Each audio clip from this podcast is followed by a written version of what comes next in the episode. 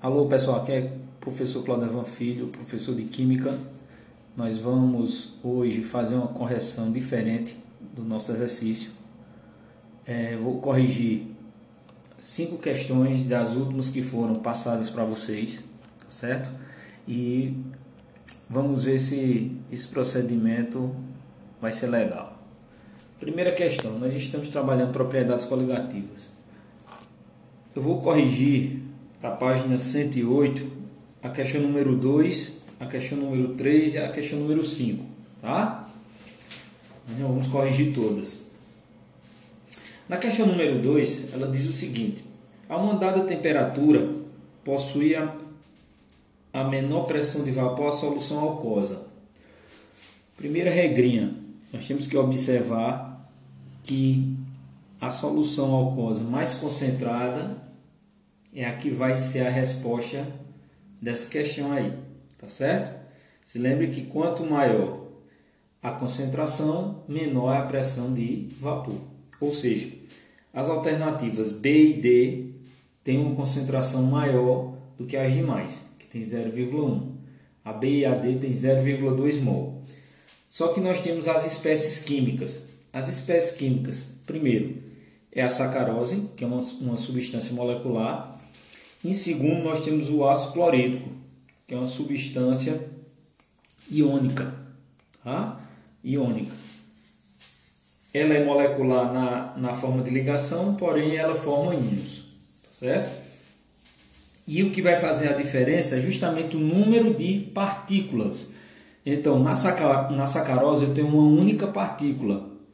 Já no H C L eu tenho a partícula do H mais, e a partícula do C L menos, ou seja, eu tenho duas partículas. Então, eu tenho um maior número de partículas do que a sacarose. Portanto, a alternativa D é a resposta correta. Tá? Questão número três.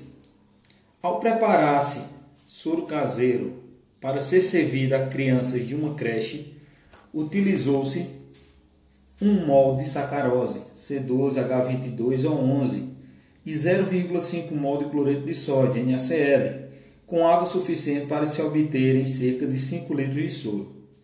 O número total de partículas dos dois solutos presentes nessa solução é cerca de... Nós vamos fazer uma soma entre o número de partículas das duas substâncias, tanto da sacarose como do cloreto de sódio. A sacarose, nós já aprendemos que um mol de qualquer substância equivale a seis vezes dez elevado a vinte e três moléculas, partículas da mesma substância.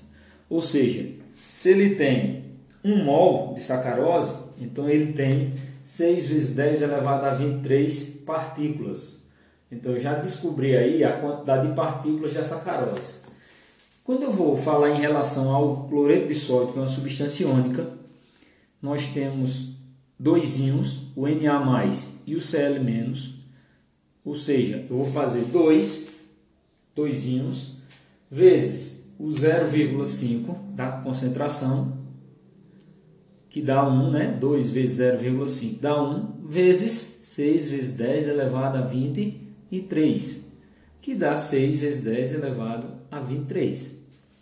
Quando eu faço a soma, seis mais seis, doze, né? doze vezes dez elevado a vinte e três.